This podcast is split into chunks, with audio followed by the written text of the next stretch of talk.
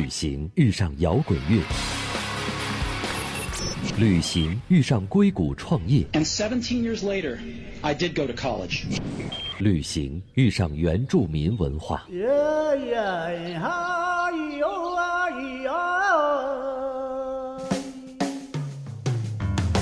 不谈情怀，只聊干货。一本旅行，一本旅行，各界大咖与你分享不为人知的目的地故事。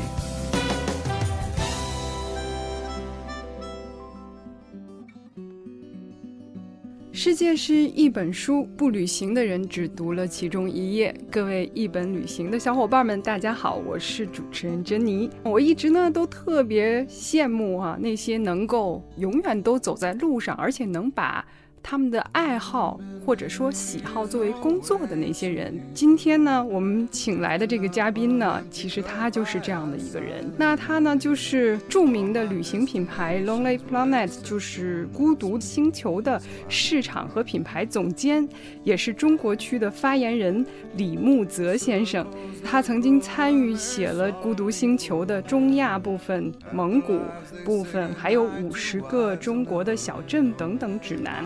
他也行走于世界各个角落，周游了四十余个国家。嗯，他一直在旅途当中保持着文学青年的一贯特质，真诚低调。在他的书中呢，那些美的照片色彩像被水冲刷过一样啊，猛烈地来到我们的面前。那今天呢，我们就请来了木泽跟我们一起聊一聊旅行，聊一聊他自由的生活，而且呢，还可以聊一聊他的新书，因为他经常会写一些他在旅途当中的感受。他的这一部新书名字也很有意思，叫做《你是浪子，别博岸》。那么现在就有请木泽和我们一本旅行的小伙伴们打个招呼吧。主持人好，听众朋友们大家好，我是李木泽、嗯、很高兴来到这里跟大家聊一聊我的新书《你是浪子别博岸》。嗯，我想第一个问题应该是想问问这个书为什么会叫这样一个名字。呃，这个书呢其实写作的时间点比较有趣，是我结束了一段差不多长达一年的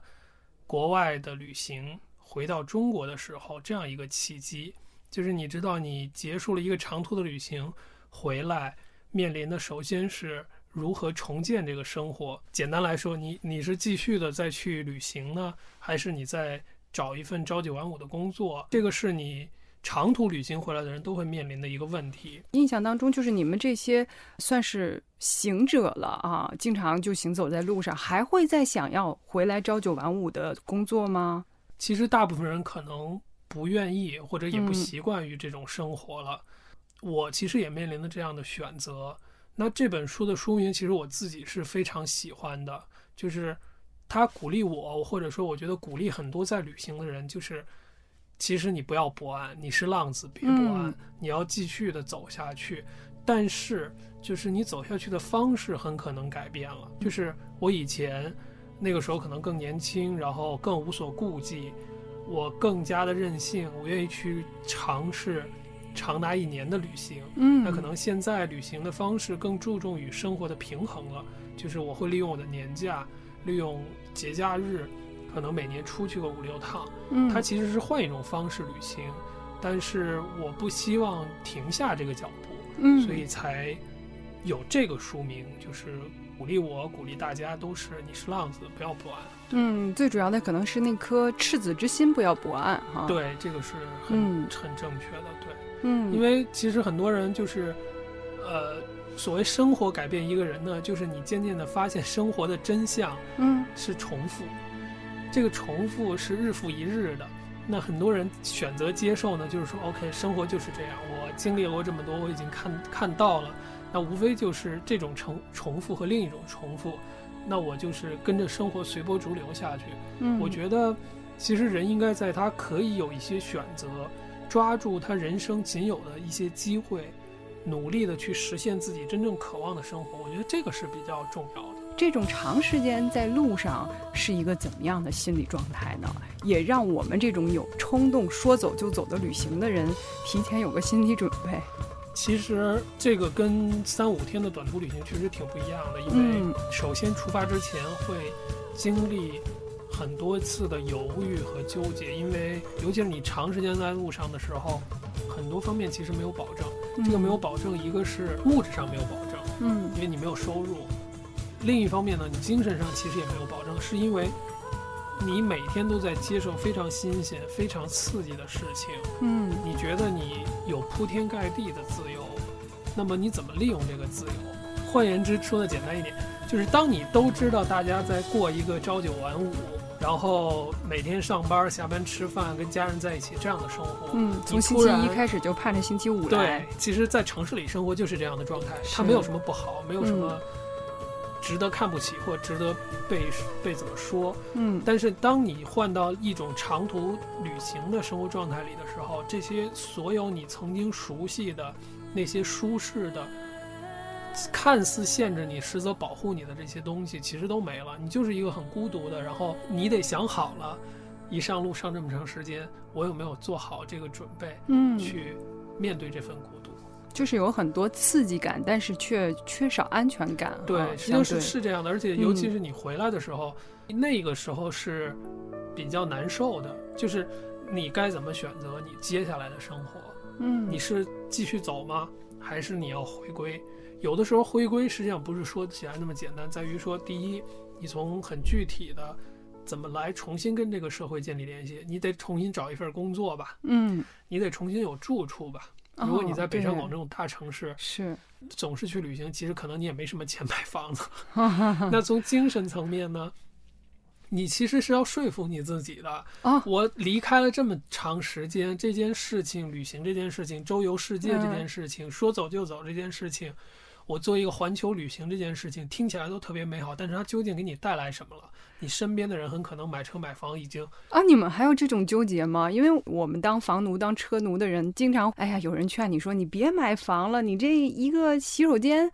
就能去周游世界了，什么这个那个的。嗯，你们拥有整个世界在面前，还会在想说要回来再为那一个小的洗手间去拼命加班吗？可能不想，但你没有办法，因为这就是生活，你总是要生活下去吧。那我一直在说，没有人永远能够在路上，你在路上实际上是一个燃烧你自己的状态。嗯，你有没有想过，比如说你年底的时候回望你过去的一年，说，哎，我出去旅行了两趟，嗯，虽然你可能路上的一些点滴细节已经记不住了，但是如果这个旅行你没发生什么丢东西啊，或者说不高兴的事情，大部分你想起来都是非常开心的，你觉得这几天过得比你这一年中剩下的三百六十天可能都要闪光，都要有意义。嗯，那之所以它会给你产生这种感觉，就是因为你在路上的时候，你感觉你整个生活都透亮，都燃烧。对，但是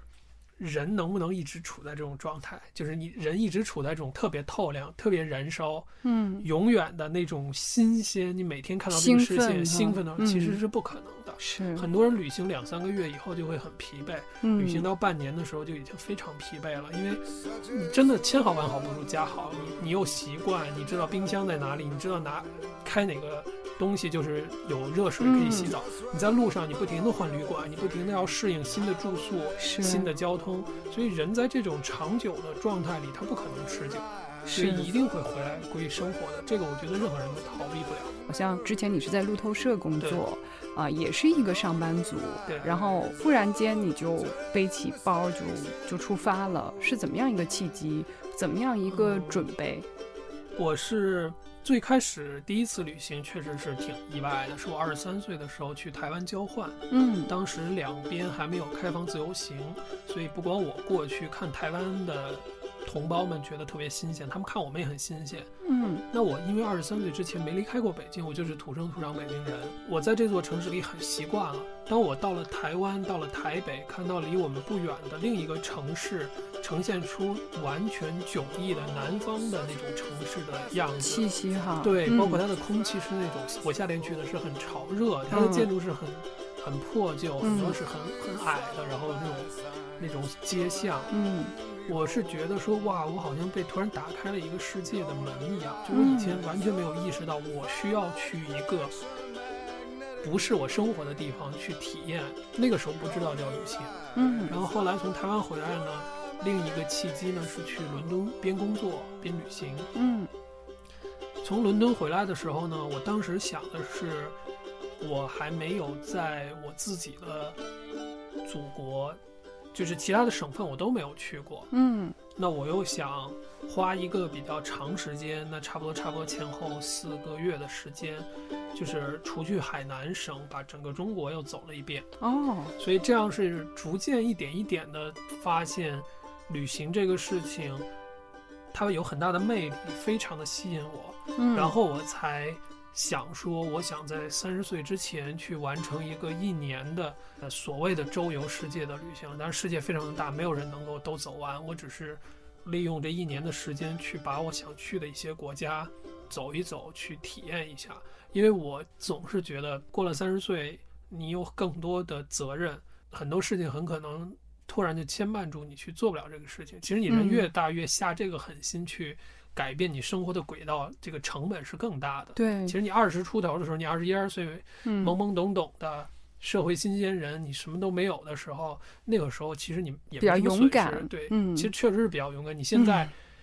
你你一定会想一大堆问题，然后想想说，哎呀，算了。你一定会想说，你怎么接安排接下来的生活，你怎么安排这个旅行？嗯，对。那直到什么时候开始？在旅途上写东西，然后写书。之前旅行，呃，我完全没有想这些事情，就什么出书啊，嗯，或者怎么样的。一个是呢，我不希望是说我为了要将来出本书，我去旅行，因为那个时候你看世界的角度已经变了，嗯，不再那么单纯纯粹了。那其实出第一本书，这世界随它去吧，也是比较机缘巧合的。当然，这本书现在实体书已经没有了。绝版了是吗？对对对，因为当时首印的东西全部都卖卖太火。大家如果真的感兴趣，反正就上网看吧，就是那个 Kindle 啊，嗯，这种电子书阅读平台的。嗯。然后当时呢，是我在我的微博上直播这个旅行。我觉得之所以被很多人注意到，在于说可能恰恰因为是比较跟当时在微博上发旅行的一些东西的人很不一样。我不发特别激烈的或者说鸡汤的东西，就是我完全就是我去旅行了，我到了这里，我看到了什么就是什么，嗯，然后我发生了什么糗事，我丢了什么东西或什么，我都在上面写，很琐碎的一些小事。有一些出版社注意到吧，他就觉得这个人可能比较有趣。我也经常夜里会写一些我思考的一些东西，他觉得这个人可能比较有趣吧，就有一些出版社联系我。那我实际上比较拒绝，在最开始是因为很多出版社找我，他希望把我打造成一个旅行达人，对，打造成一个励志的偶像，哦，打造成一个说走就走啊，嗯，特别潇洒的潇洒君。对对 对, 对、啊。那我跟他们聊了以后呢，我是觉得说，我不指着这个书好像大卖特卖赚一笔稿费，嗯，那所以我就不想写我不想写的东西。对。就是我不想写这么迎合，嗯，因为大家现在一翻开朋友圈，全部是这些东西。嗯，我并不是去了泰国几天，就要上升到人生鸡汤的高度，劝你去干嘛。嗯，嗯我说对于我来讲，旅行这个事情，我是非常虔诚、非常敬畏的。嗯，我不愿意写这些东西。我当然知道写什么东西读者爱看，我也不傻，但是那个东西对我来讲没有必要。我不靠这个活着，我也可以活得很好。那既然要出一本书，我希望是它真的能够展现我在路上的思考。嗯，这个东西呃，至少在现在呃，或者说在将来它对我也是有意义的。当然希望这个书卖得好，那对于出版社这是一个回馈。嗯，很多的工作人员在里面有心血，但是我们不要为了这些事情而把一件很有意义的事情做得很媚俗，嗯，这个是我当时唯一的一个要求吧。哦，那事实证明这个团队也很优秀，所以我自认为我不是一个特别高调的人，就是我的读者我也能感受到，他们其实也是一些比较有独立思考的人。对，是因为他真的是看过你的东西，他会给你发私信留评论，嗯，去讲他的感受，哦，甚至指出来我的很多感受在他看来是不对的或什么，跟你讨论。这个，对，啊，这个我是非常非常喜欢的。我，嗯，我其实很害怕粉丝就是说，哇，你去过很多地方，你好厉害，我要支持你。其实我对这一类是有一点害怕的，就是，嗯，我记得我以前我有一个很好的朋友跟我讲过一句话，他说就是每个人都会做梦的，嗯，但是梦一定有醒来的那一天。就是说我不希望我的东西是给别人编织了一个梦，因为很多年轻的朋友们他们很愿意做这个梦。嗯，而且希望能够找一个很榜样式的人物，这个、然后他们去 copy 你，对、啊、效仿。对，对嗯、那我我始终都觉得说这个没有必要。嗯，就是你你把我当成一个朋友，你你购买我的作品，我非常的感谢，但是你永远不要把我当成你的偶像。就是你如果想去旅行，你一定比我做得更好，因为我实际上二十三岁才开始旅行，嗯，而且在一开始的时候，我根本就不知道什么叫旅行，嗯，就是你发自本性的，你对这个世界有好奇，你就去做了，嗯，只不过我们在这个营销的时代，这个包装的时代，我们把这一整套东西把它包装成旅行，包装成世界啊，梦想啊，包装成说走就走，包装成一批一批又一批的旅行达人。对，我我觉得这个呃反正我没兴趣成为这样的人吧，所以我、嗯、我一直跟我的粉丝也好或者读者，他们应该也能明白。回到刚才你一个问题，这些出版社最开始找我的时候，我自己是很拒绝成为这样的人，嗯，所以如果你是这样来想营销我的话呢，那就是说你你不用来找我，那我对这这样的事情只是说我个人不不太接触吧。我认为旅行非常重要，嗯，对于我个人，但它不一定对所有人都重要，是因为我们现在陷入了一种所有人你都必须去旅行，不然的话你跟不上潮流，嗯，你怎么能在家，你在朋友圈就 out 了，只要一放假就，你怎么能放假只能在家看电视剧呢？对对，你怎么能只逛商场呢？你都没有去新马泰，你都没有去日本，对，人家美国的大峡谷你见过吗？我觉得这个是很可怕的、嗯、就是人一定要宽容宽容别人的选择、嗯、你选择了去旅行去看这个世界、嗯、你要尊重别人不愿意去看这个世界，有些人他不，他就是宅，是他不愿意去，这个没有什么。我觉得不要把旅行上升到一个非怎么样就怎么样，或者说因为你去旅行了你就有优越感在，嗯，这个这个是不对的。你在这个大地上真的是走来走去的，也是走了这么多年，具体有没有什么地方给你留下特别深刻的印象，或者有一些人给你留下特别深刻的印象的吗？第一个我觉得印度，其实印度在现在不是那么的难去，或者其实身边有很多人都去印度，是它之所以带给我很大的触动在于说我在那儿生活了挺久，我在印度待了两个月的时间，哦，跟大部分人可能只去南部，或者说只去所谓的金三角，就是泰姬陵啊、嗯、拉贾斯坦邦，拉贾斯坦邦就是大家看到印度的那个披纱丽的那些人，基本就是这个邦的人，哦，然后还有孟买，整个这块呢是一个旅行的金三角。嗯，我呢是从南到北，我从斯兰卡当时飞的印度的南部钦奈，嗯，然后呢在南部去了它的一些圣城，比如说马杜赖，其实现在很少人甚至见过，就是大家一看印度的照片永远是那些修行的人啊，对，瓦拉纳西啊，或者是披沙里，其实如果我们是一个视频的节目，我放一张马杜赖的大神庙，大家一定吓坏了，因为没见过，确实很少见，嗯，但是实际上是非常非常棒的。所以我是从南到北把重要的一些城市都走到了。印度跟世界上很多的几乎就是区别特别大，嗯，是因为他们那儿的就是印度是一个古老的文明，他自己的文明是一套完整的体系的，是他有他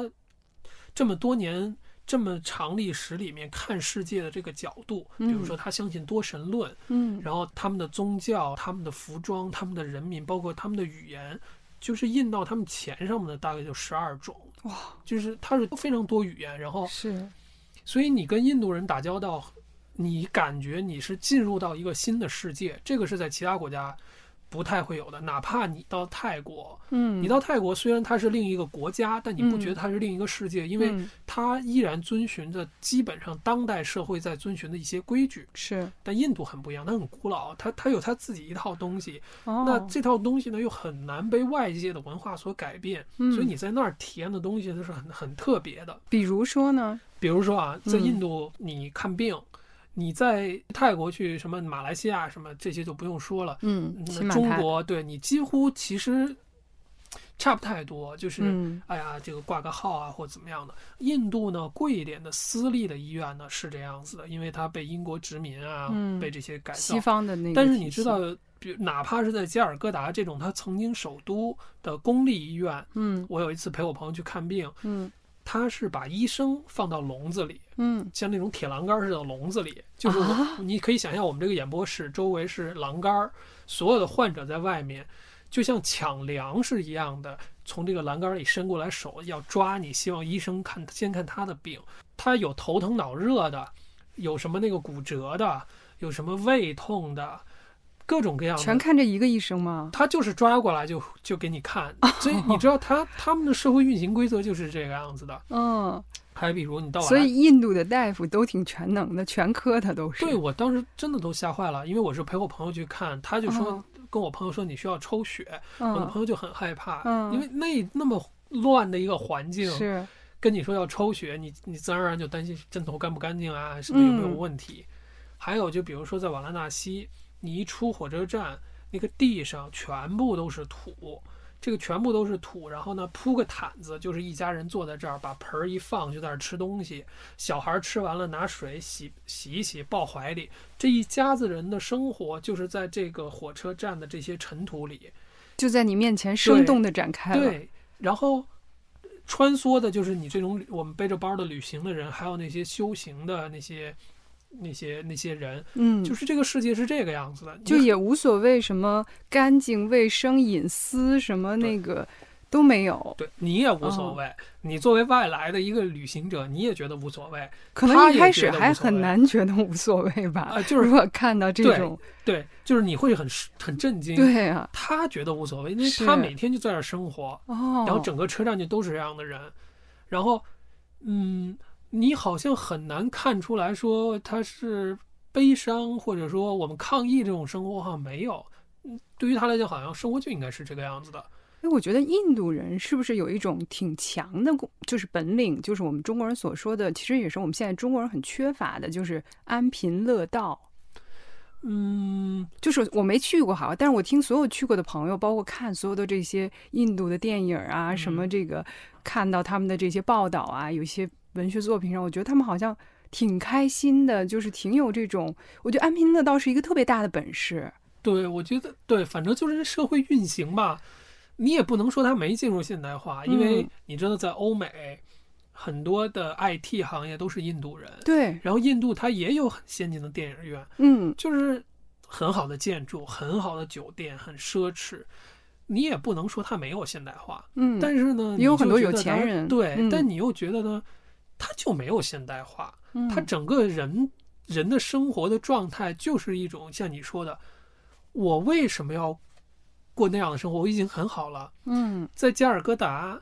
路上，男生的厕所就是马路的两边砌成半高的人墙，哦、男生就是当街上厕所，哦，女生不会当街上厕所。但是印度的家庭拥有厕所的比率是非常低的。哦。全部要出来上公厕，全部要上上公厕，所以印度为什么这个扯远了？印度为什么那个强奸案发生比较多呢？嗯、是因为很多的家庭都没有厕所，所以女生早起就要到树林里去上厕所，那这个就给这些危险造成了一个这个。我当时在印度的时候，呃，印度还发起了一个。叫做无厕所不结婚的运动，我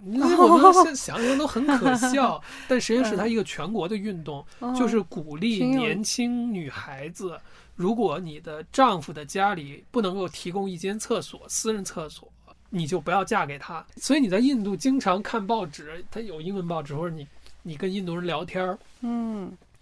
你会觉得太逗了，这个、嗯，你们这儿是这样的，对，这样。然后包括他们吃饭不用，很多时候就用手啊，哦、他们上厕所也用手，是不用手指，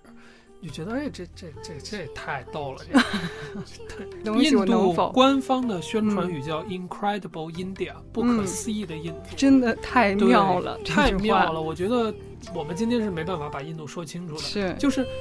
你比如说，传言印度什么人都挂到火车上，你们上厕所不用手指，嗯、就是呢，这个呢既不完全对又不完全错。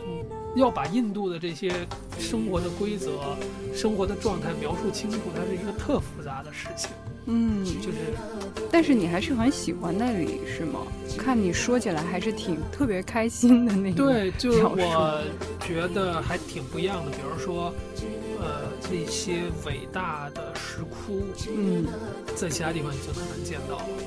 而且，比如说那些巨大的神庙，嗯，哇，我现在都很难用语言描述，就是那种石窟有上千个石柱的那种，嗯、然后那个精美，然后包括那个。 那种那种四面的那种马杜赖式印度南部的那种神殿，太大了，就是几十米高。然后上面，他为了把它当成他们想象的印度人的那种宇宙的中心，它上面成百上千大大小小的佛像啊。所以你到那儿就是你觉得太不可思议了，你什么在欧洲啊什么你都没见过，就是有一种。 肃然起敬对人类文明的这种对这种震撼哈，这个时刻其实就是旅行最大的那个喜悦，嗯、就是它极大的拓展了你的人生的丰富性。你不是每天就盯着你一亩三分地儿的这点事儿，嗯、我们家那路口堵不堵车什么的，嗯、就不会你盯着这个，你觉得哇塞，就是天哪，我真是生之有幸啊，来到这里，嗯、那那么迥异的文明，这个很像。 很像，就比如吴哥窟是怎么发现的？那个是以前法国的那个叫什么奥什么那个探险家拨开丛林，一想，哇，这个这么大的，那个时候你就有这种感觉，就是你发现了新奇的世界，发现了宝藏。对，嗯、太太太美好了。跟木泽一块聊天，就觉得自己发现了好几个世界哈。那我们现在稍事休息一下，因为信息量比较大，尤其是印度带来的冲击波比较大。然后一会儿我们再回来，再继续跟他聊一下他的新书，叫《你是浪子别泊岸》。这本书听题目就非常有意思，同时也聊一聊他自由散漫的旅行生活。好，那一会儿回来我们再见。